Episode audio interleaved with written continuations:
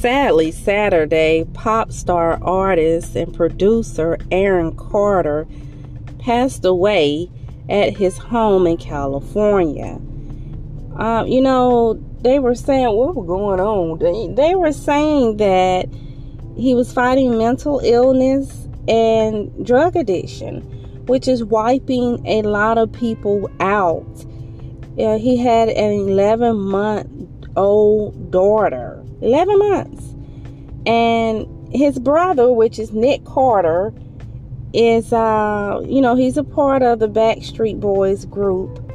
And he spoke on the addiction and he spoke how they didn't have such a close, you know, them being different relationship, but he's never stopped loving his brother and caring about his brother.